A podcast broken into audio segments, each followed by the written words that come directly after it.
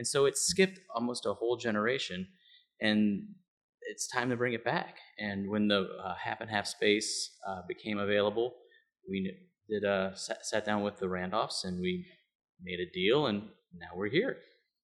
It's time to bring it back. You know what's going on outside, right? I mean, there's a yeah, I've heard some stories about that. I watch the news. Yeah, is it really time to start a restaurant right now? I think it's what St. Louis and the world need now. Um, you know, the this is the Parkmoor has always been a warm embrace. It's a welcome home. You have to have a lot of confidence in a place to bring it to life during an economic crisis, especially one brought on by a worldwide virus outbreak. But confidence is exactly what restaurateur Frank Romano has in the Parkmoor Drive In, his 2020 vision of it. There's nothing like it in town. Um, our version is a more funky uh, version. You know, there's astroturf on the walls, there's bright pops of orange, uh, there's actually wood instead of wood grain. Um, you know, just creating a, a welcoming feel. Um, it, it just kind of felt right. The revival of the St. Louis fast food spot will happen in the space in Webster Groves, formerly occupied by Half and Half. First watch before that, but never a dinner evening go to. He's raising his family not far from Old Webster. The idea of relaunching Parkmoor had jumped into his head months ago, and Frank's experience was mostly with fine dining, but when the space became available, he knew his first foray into fast casual, his opportunity to make king burgers, hot dogs, pies like the old Parkmoor used to, was here. Always part of the plan was that we would talk to the city and try to get some curbside pickup out front, uh, move into delivery at one at some point. Um, but now it's like the evolution of we've come like where it's the normal now. It is the way people are picking up their food. Um, it's you know pre drive through it was a drive in. You drive in out front, you get your food, and you drive away. Um, and if you follow the evolution of that, so you had car hops first, in the 50s with technology, you had the squawk boxes that were outside, you place your order in.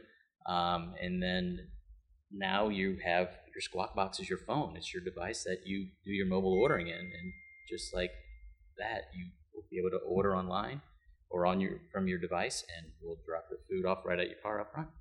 A lot of things will be new with the new Parkmoor. He's adding snowballs to the menu, for example. Those are the shaved ice treats that are a favorite in his hometown in New Orleans.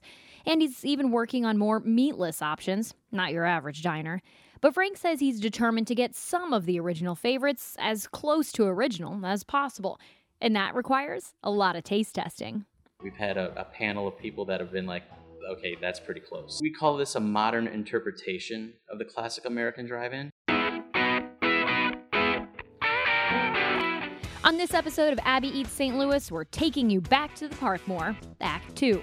We'll talk with a local food historian about what made the place so special to Frank and so many other people for so long, the wild parallels between then and now, and who the reboot might be best for. You can't win because you can't compete with memories. Plus, Dory's back for food news and your weekend planner.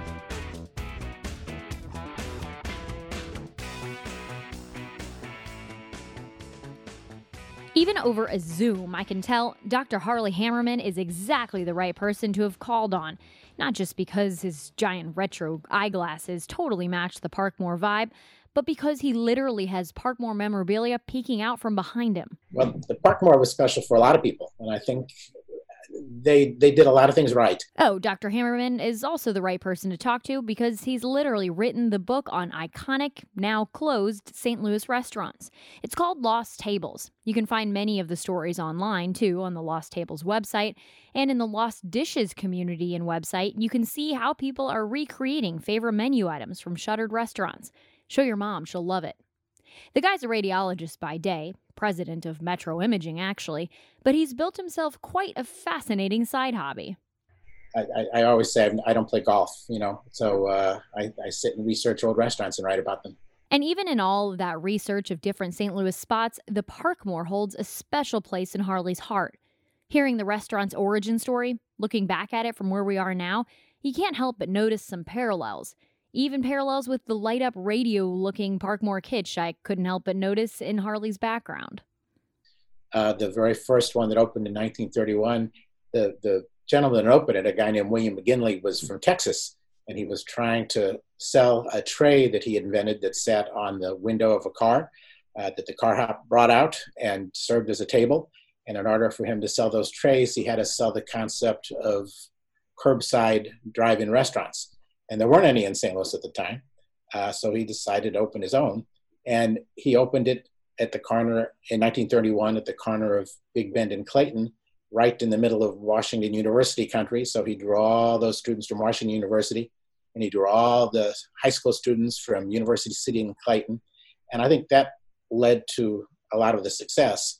But the other thing was that he had good food. Uh, you know, it was fast food, uh, but it was good, high quality fast food. He made everything fresh, uh, ground his own beef, a lot of it from from cattle that he had on his ranch in in Texas, uh, and fresh squeezed orange juice, homemade ice cream. Everything was the food was really good, and that's sort of the key in any restaurant, you know, to have good food. Uh, the the thing behind me, he opened up a bunch of other restaurants in town. He opened up uh, one on North Kings Highway and South Kings Highway in 1932, and in 1934 uh, he opened up one in DeBaliviere. Uh, in 1950, he opened up one in Chippewa, and that's when this guy in the back started. Uh, he started with these what he called squawk boxes, basically two-way radio. So uh, instead of the car hop coming up and taking your order, you would press a button on this two-way radio, and you could give your order, and then the car hop would bring it out. And what's behind me was was the lighted menu that he used. Uh, he started it first there um, in in Chippewa, and then the, the final one he opened in 1956, I believe, was at uh, Manchester and uh, Lindbergh, and he had room for 80 of these uh, drive-in uh, squawk box uh, menu type things there. So um, he, he was very innovative in a lot of ways. Look at all that pivoting, all that flexibility in the business model, all those things you associate with curbside dining, the little window tray, the two way radio, innovations of the Parkmoor. While eventually they transitioned to the fast food style we're more used to today, and then shuttered in large part due to those other large national fast food chains, the Parkmoor was ahead of its time. And that feels particularly true right now when so many restaurants have had to exclusively move to that curbside model. Like Frank said before, instead of squawk boxes, we use our phones, but in a lot of ways, things are back to the way they were when Parkmoor was in its prime. Harley didn't find this irony as thrilling as I do. It is interesting that it sort of fits, although, you know, it's kind of that's the opening of a new restaurant in the middle of a pandemic when lots of restaurants are failing, and plus he's not going to have the PPP money that uh, a lot of them are surviving on. But it, will be interesting to see how he does. I, I, I, think from what I read, I've not talked to him yet uh, he's he's doing it right. You know when you go to the fair as a kid, the whirling rides, the lights, the smell of sweet fried nothings lingering in the air, everything feels so magical. Then you go back as an adult, and you literally can't stomach much of any of it anymore. It's just not the experience you knew and loved. Frank told me that's the toughest thing about opening a restaurant based so much on nostalgia. If it's not exactly the way you remember it, it's just wrong. That's why he likes to clarify. New Parkmoor pays tribute to the old Parkmoor. It doesn't try to be something it will never be. And Harley says that's the way you have to do it. He's he's not duplicating Parkmoor. He's sort of paying homage to Parkmoor. Uh, if you try to du- duplicate it, uh, you can't win because you can't compete with memories. And no matter how perfect he, he makes that onion ring compared to what it used to be, it's not going to be how I remember it. And even if it is how I remember it, it's not going to be how you remember it. So what he's got to do is really make a great onion ring that's going to keep us all coming back and just use the memories to get us there. You'll go and you'll taste the King Burger or the onion rings and hopefully they'll be the, the greatest thing ever and, and you won't have the memories to compare it to. So you're actually better off than I am because, you know, I've got to compare them and, uh, you know, all the, the people that have never been there, and that's most people, uh, these days because uh, they'll, they'll, they'll taste it all fresh and they'll taste it all new and, and that'll be a good thing. Harley's not just a fan of old restaurants, though. He likes trying the new places around town, too. He's a foodie. So, during a time when so many of our new favorites that maybe haven't reached Parkmoor status but are still critically important in our neighborhoods are really struggling, is there a spot for this drive in? Harley says emphatically, yes. If you ask any restaurateur if, if they want a restaurant opening up next door to them, they'll say yes uh, competition is good, and I think that uh, competition just just makes the whole restaurant scene better in St. Louis. And whether it's something like the Parkmoor that, that brings back nostalgia, uh, or whether it's some brand new concept, I think that's that's good for the St. Louis dining scene. And you know, particularly today, you know, while on the one hand, you know, he may have, you know, it's going to be hard for him potentially to make this work because of what's going on. On the other hand, you know, the, the restaurant scene needs a jolt, needs a boost because of what's going on. And, uh, you know, everything we can do to help the restaurant scene, you know, the more the better. So we have good news to report. In the last week or so, the Parkmoor has made big strides, and now they're actually preparing to open this week for their first customers in their second iteration. This week being the week of July. It's July 8th right now as we're recording this. So by the time you guys hear this, the Parkmoor will be open and ready for business. I'm joined now by producer Dory. She's back after her week of vacation that I gosh. had wrong in my calendar. But that's all right. that's all right. Yep. All Happy to be back. Yes, all sorts of dates are all over the place. This was um, a little bit earlier than they were anticipating. A lot of times, restaurants, especially as they're first building things out, want to wait for a little while before they actually announce a full opening date. Um, when I was there just last week, they said they wanted to make sure they were open in time for July 15th, which would have been the 89th anniversary of the original wow. Parkmoor. Right. It would have been really serendipitous. But you know what? The fact that they will be up and running fully functional really um, as fully functional as you can be this day and age right now that right. anniversary i think it will be pretty cool so i'm excited about that one it's nice because we get to hear about it and we don't have to wait that long to go and try it out. Like we can go out there tonight. Dory, I'm really glad you're back because wrangling food news is what you are so good at doing. So, what do we got? Yes, so we're in a little bit of a heat wave right now. And what is the perfect thing for a heat wave? Another St. Frozen, Louis legend. Another St. Louis legend, Ted Drewes. They're reopening their South Grand location. Um, actually just opened this past Monday. So you can go ahead, head out there, get your favorites. Um, the other location on Chippewa has been open for a couple weeks now, but the South Grand one is back open after closing over the winter and then having some setbacks due to the coronavirus pandemic. It's funny because when was it? A couple weeks ago, my cousin sent me um, a pic or text message and said, "Is it true that Ted Drewes is closing forever?" I was like, what? Uh, first off, I was like, there's no way St. Louis would let that happen. There's no. no way.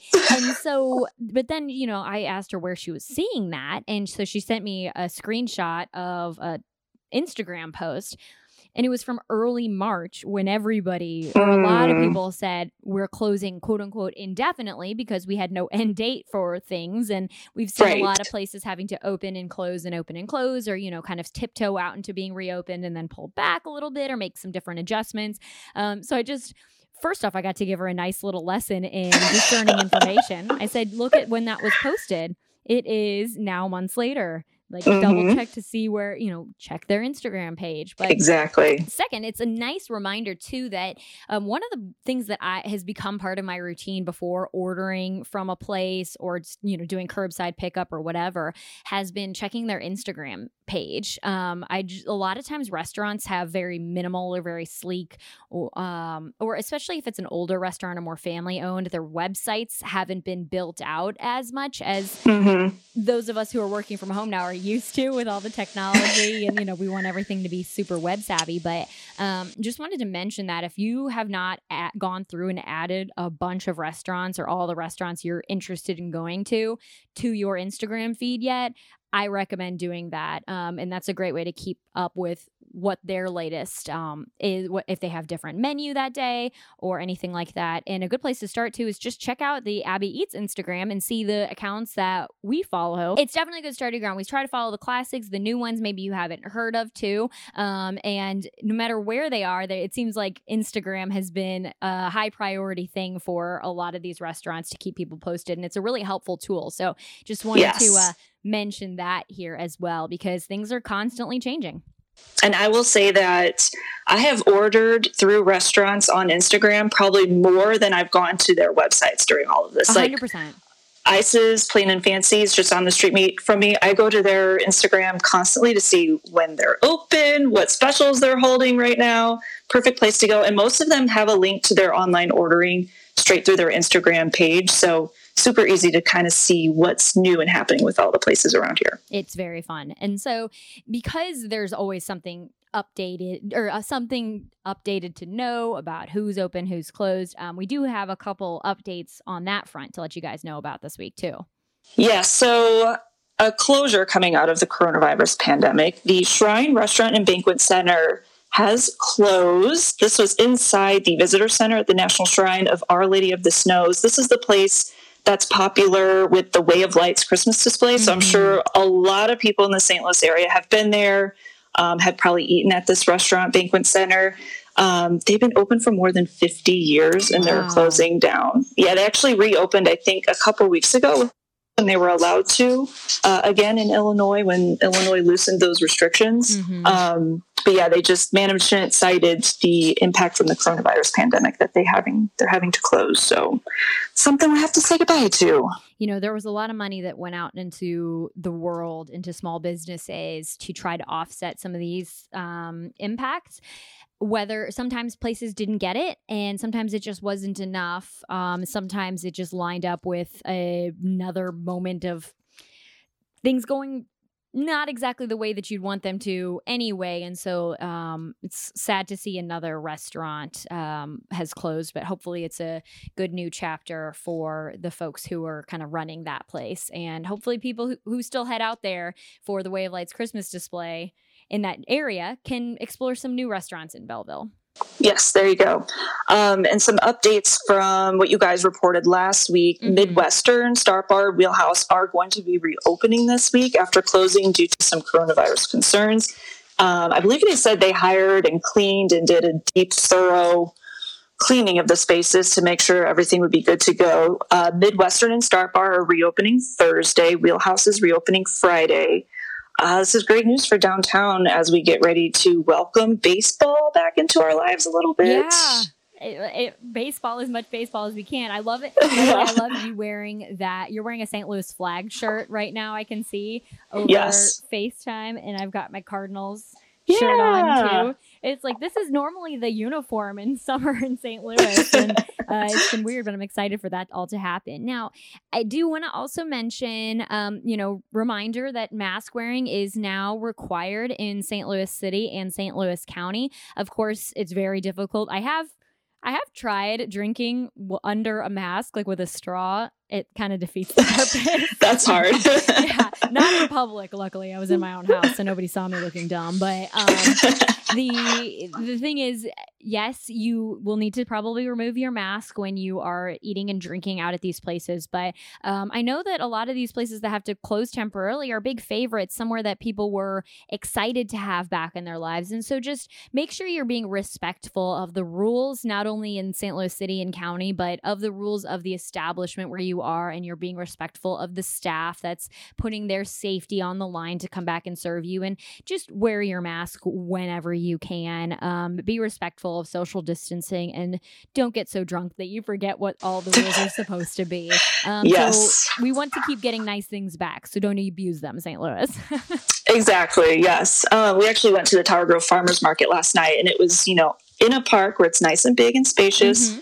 Um, but even there, they had signs posted saying, please don't eat your food and drinks that you're buying here in the food area. Take them to a, an area like outside of the, the food truck and um, the where everybody else is gathered there, all the vendors there. So, so we got a nice cocktail and respectfully went over to a, a shaded area because it was so hot outside.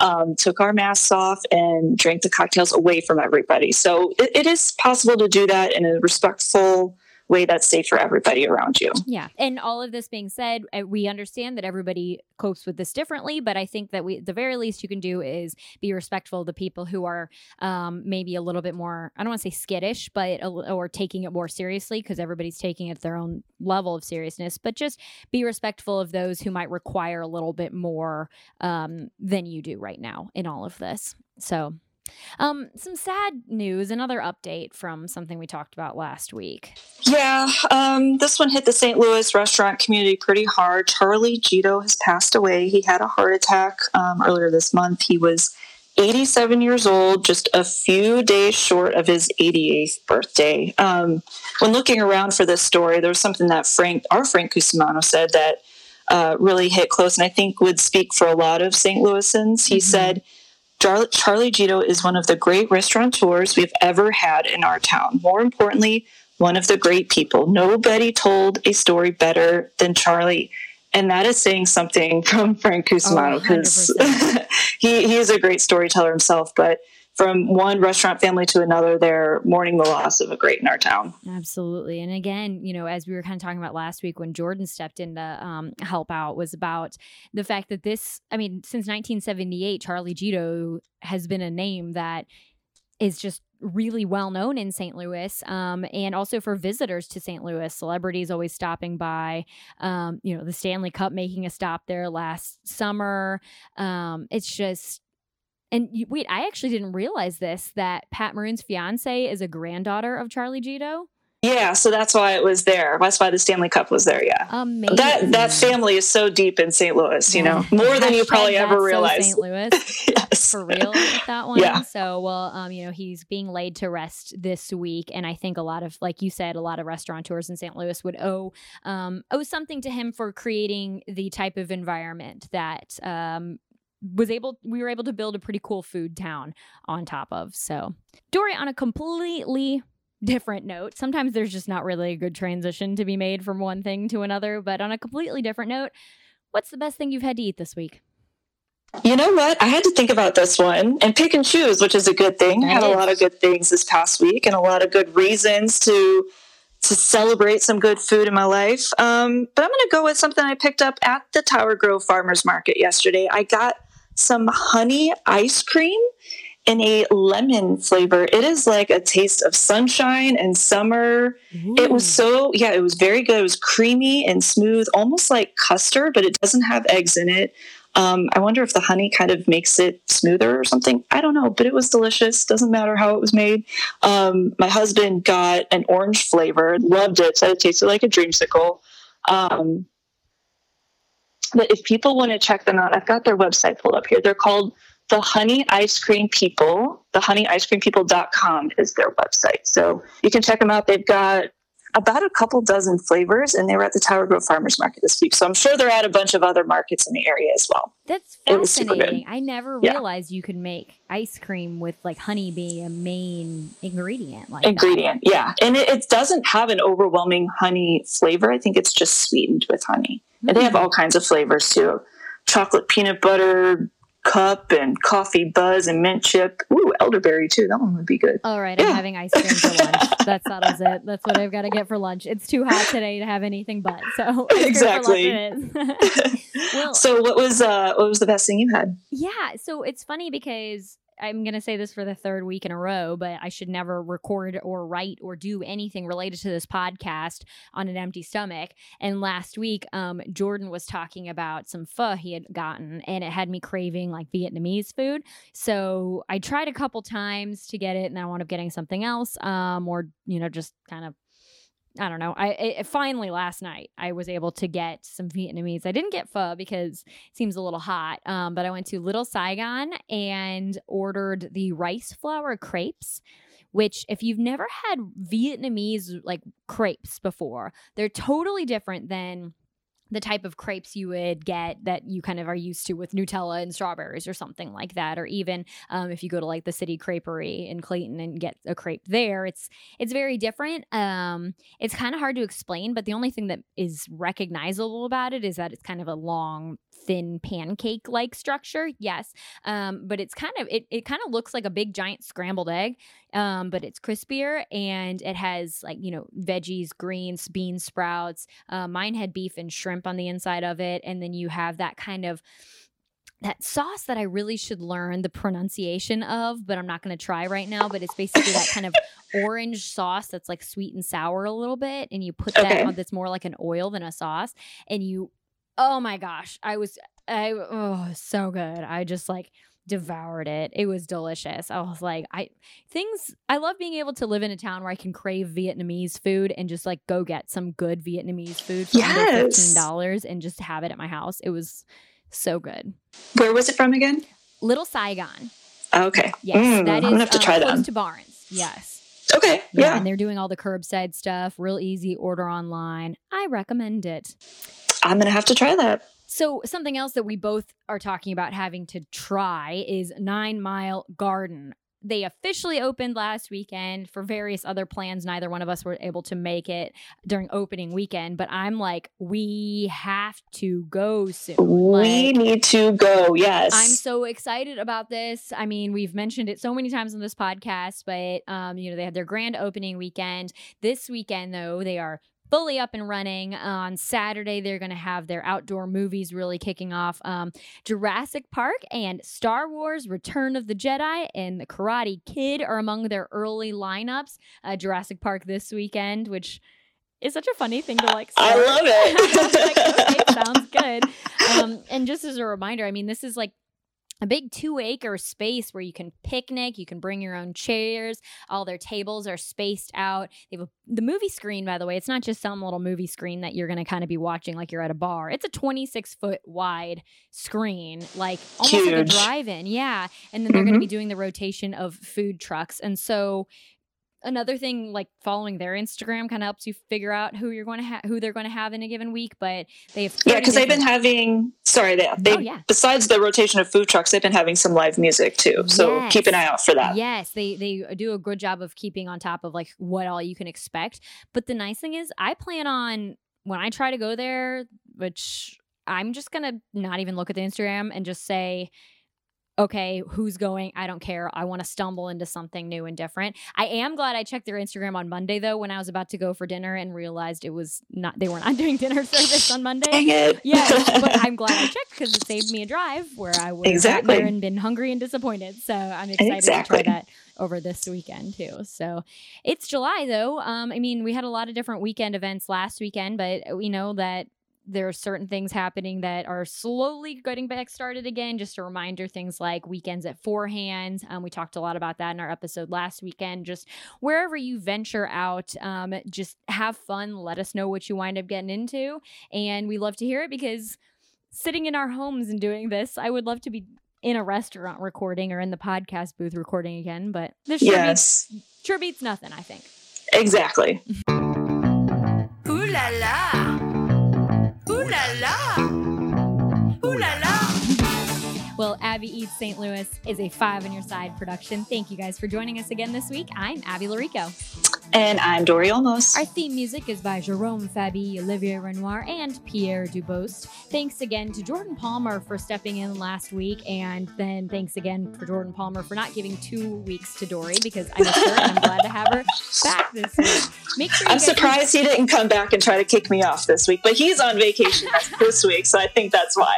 he needed. He, uh, yes, I have feeling he's going to step up all the time now. He likes it. Um, make sure you guys are subscribed to our podcast so it goes right into your feed every single week, and we would love to see a rating and a review as well. And as we, you know, work on covering the different stories that matter to you all, make sure you're letting us know about the stories that matter to you all. So reach out to us on Instagram. We're at Abby Eats St. Louis. We're also on email podcasts at ksdk.com. We love hearing from you. Have a great second, very warm weekend of July and seize the plate.